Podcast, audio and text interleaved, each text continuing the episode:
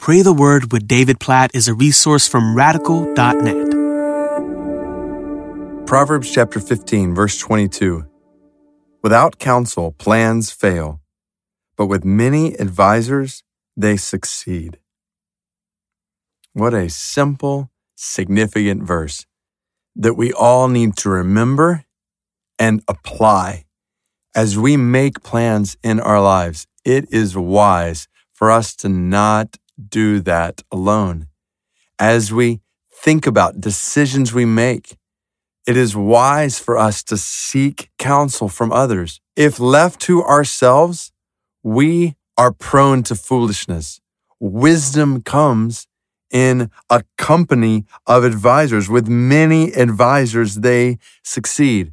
So, what that means is, as we make decisions, it is good to live in community with other people, particularly those who fear God. And as a result of fearing God, have wisdom from God. Those who are walking with God in His Word. That's not to say we can't get counsel from others. God gives grace to all kinds of people, common grace, even to those who are not following Him. And so it's not that we can't listen to others who may not be in the Word, who may not be worshiping God. At the same time, we know that worldly wisdom is not what we need. Worldly counsel is not what we need. Counsel or wisdom in line with the pattern of this world, in line with the priorities of this world, that's not really what we need. What we need is wisdom and counsel from God's word, from those who are walking with God in his word. And so we lean on many advisors along these lines, trusting that God will use the counsel of others, advice from others to form our thinking according to his word. I think of so many times when I've been making decisions in my life, in my family, in work, in the church, where as I've sought counsel from others, I've seen things that I didn't see. I've learned things that I needed to learn.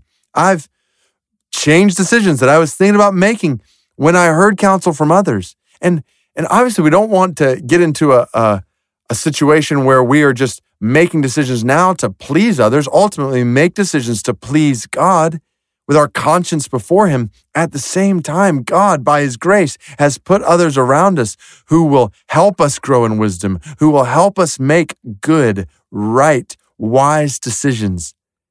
And so we pray, God, we, we pray for wise counselors around us. God, I pray for this in my life. I pray for this in every single person who's listening right now.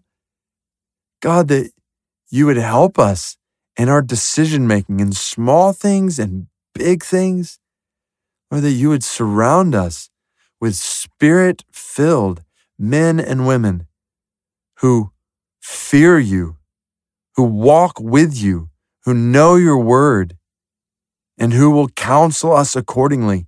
God, we all need that. We pray for that. And even as we pray for that from others, we pray that you would help us to be that for others. As others come to us for counsel, please help us to give it based on your word and your spirit. God, make us wise counselors. Please make us wise advisors.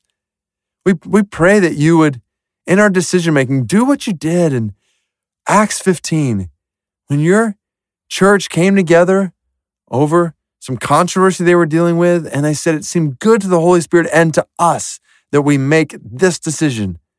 God, we pray for that kind of us in our decision making, that your Holy Spirit would lead and guide us individually and together with counselors in what is best. God, we praise you for your church.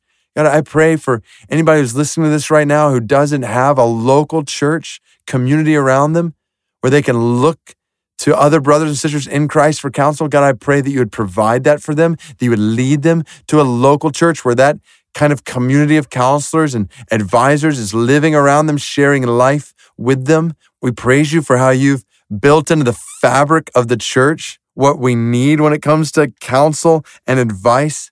God, we, we pray that you would make us helpful brothers and sisters to others in giving counsel based on your word.